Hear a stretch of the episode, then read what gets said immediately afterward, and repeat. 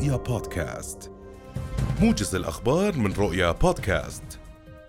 موجز الأخبار من رؤيا حياكم الله. يشيع الفلسطينيون في بير زيت شمال القدس جثمان الشهيد الطفل سليمان محمد كنعان والذي استشهد أمس عند المدخل الشمالي لمدينة البيرة إلى جانب الشهيد الطفل خالد عامر حمدات الذي ما زال يحتجز الاحتلال جثمانه. للاقتراب أكثر من مراسم التشييع تنضم إلينا من بير زيت مراسلتنا آية الخطيب. أهلا بك آية. يعني لو تضعينا في آخر التفاصيل للتشييع. نعم نحن نتواجد الآن في بلدة بير زيت حيث انطلقت جنازة تشييع الفتى سليمان كنعان إلى مثواه الأخير. جماهير غفيرة تشارك بهذه الجنازة الغاضبة نتيجة اغتيال الاحتلال لهذا الفتى.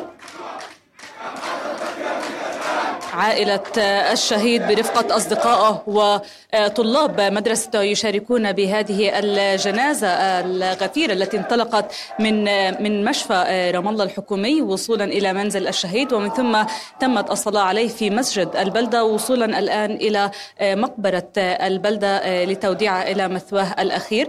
الطفل كنعان برفقة صديقه حميدات قتلهم الاحتلال الليلة الماضية بالقرب من حاجز بيت إيل المقام على بالقرب من مدينة البيرة. وقد قام الاحتلال باستهدافهما بالرصاص الحي المباشر على القلب ما أدى إلى استشهادهما على الفور. ومن ثم قام الاحتلال بمنع الإسعاف من الوصول إليهما لإسعافهما. ولكن تمكنت طواقم الإسعاف من أخذ جثمان الشهيد كنعان. ولكنها للأسف لم تتمكن من أن تأخذ جثمان صديقة ولهذا لا زال الاحتلال يحتجز بجثمانه حتى هذه الأثناء. الاحتلال يدعي بأن الطفل قام بإلقاء قنبلة اتجاه الحاجز ولكن بحسب العائلة وبحسب شهود عيان وبحسب من كان يتواجد بالقرب من المنطقة لم يقم الطفلان بأي شيء. قام الاحتلال باستهدافهما دون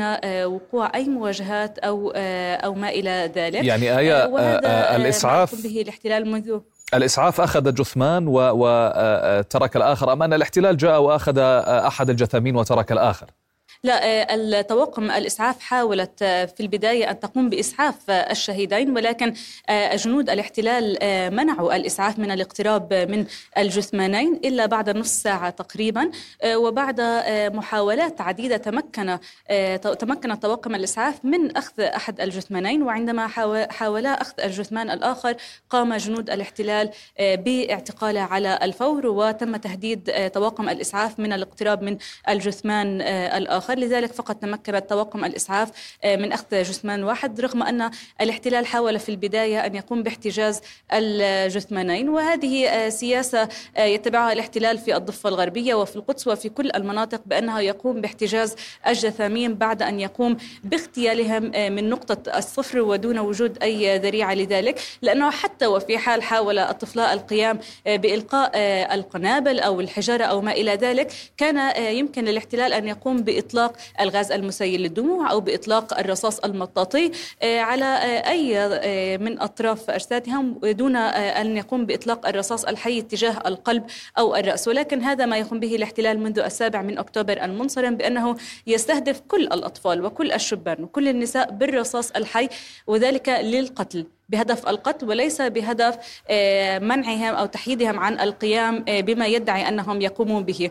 هذه جريمة احتجاز الجثامين هذه جريمة إضافية تضاف لسلسلة الجرائم التي يتبعها الاحتلال بحق كل الفلسطينيين. يعني لنتخيل بأن الاحتلال ومنذ أسبوع تقريبا يحتجز جثمان طفلة تبلغ من العمر ثلاثة سنوات قام بإطلاق الرصاص الحي عليها عن طريق الخطأ وقام بقتلها على الفور. وحتى هذه الأثناء يرفض تسليم جثمانها لوالديها ليقوما بدفنها بما يليق بها. الاحتلال كيف كيف كيف أطلق النار؟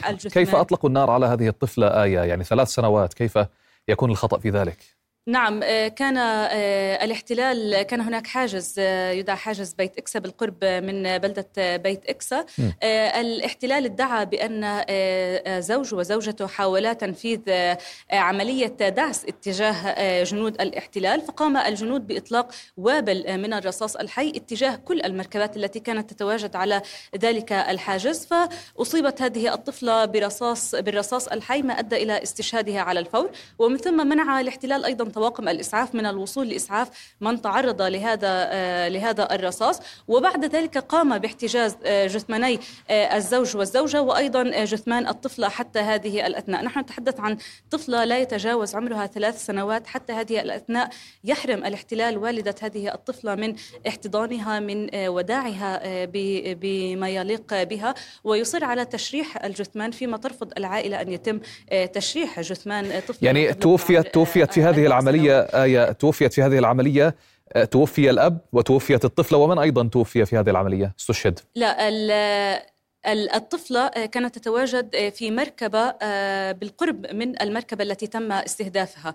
ما أعنيه أن الاحتلال قام بإطلاق النار في البداية على زوج وزوجته يتواجدان في مركبة. ادعى أنهما قاما بتنفيذ عملية دهس وهو يعني وهو أمر يعني معتاد. مستحيل أن يقوم زوج وزوجته بتنفيذ عملية عملية دهس ومن ثم قام الجنود بمنع أي من المركبات من التحرك من ذلك الحاجز ثم قاموا بإطلاق وابل من الرصاص اتجاه م. كل المركبات. هذه الطفلة كانت تتواجد في المركبة أمام المركبة التي تم استهدافها ما نعم. أدى إلى آه، إلى وفاتها على الفور. هذه هي الحجج المعتادة من قبل قوات الاحتلال الإسرائيلي تنفيذ عملية دهس أو عملية طعن وبعد ذلك يقومون بإطلاق وابل من الرصاص على المواطنين. أشكرك آية آه، الخطيب كنت معنا من بير زيت شكرا جزيلا لك مرة أخرى. أعلنت وزارة الصحة في قطاع غزة اليوم ارتفاع حصيلة عدوان الاحتلال الإسرائيلي على القطاع إلى 24100 شهيد و60834 إصابة منذ السابع من تشرين الأول أكتوبر الماضي. الوزارة أضافت في بيان لها أن الاحتلال ارتكب 12 مزرة ضد العائلات في قطاع غزة راح ضحيتها 132 شهيدا و252 إصابة خلال 24 ساعة ماضية. وأوضحت أن عددا من الضحايا لا يزال تحت الركام وفي الطرقات ولا تستطيع طواقم الإسعاف والدفاع المدني الوصول إليهم. وأكد المتحدث باسم الوزارة دكتور أشرف القدرة أن الاحتلال تعمد خلال العدوان تدمير المنظومة الصحية وبنيتها التحتية. بثت سرايا القدس مشاهد من عملية قنص جندي صهيوني في محاور التقدم وسط مدينة خان يونس ضمن معركة طوفان الأقصى. بعد مئة يوم من عدوان الاحتلال الإسرائيلي المتواصل على قطاع غزة أكد الناطق باسم كتائب القسام أبو عبيدة أن المجاهدين استطاعوا إخراج قرابة ألف آلية عسكرية عن الخدمة. أما فيما يتعلق بالمحتجزين شدد أبو عبيدة أن مصير العديد منهم خلال الأسابيع الأخيرة بات مجهولا. إنه قبل السابع من أكتوبر وضمن خطة العمليات لم يكن هناك أي مستودع أسلحة للقسام. في أي مكان في قطاع غزة. ولا يوجد لدينا منصات صواريخ مذخرة كالتي يدعي العدو أنه دمرها ويعلن عنها. كما لا يزال لدينا الكثير لنقوله للعدو وللعالم في الوقت المناسب. أما فيما يتعلق بموضوع الأسرى الصهاينة فنريد أن نقول إن مصير العديد من أسرى ومحتجزي العدو بات خلال الأسابيع الأخيرة مجهولا. أما الباقون فهم جميعا دخلوا نفق المجهول. بفعل العدوان الصهيوني. وعلى الأغلب سيكون العديد منهم قد قتل مؤخرا فيما لا يزال الباقون في خطر داهم وكبير كل ساعة. وقيادة العدو وجيشه يتحملان كامل المسؤولية عن هذا الملف. وصلنا لختام هذا الموجز في أمان الله.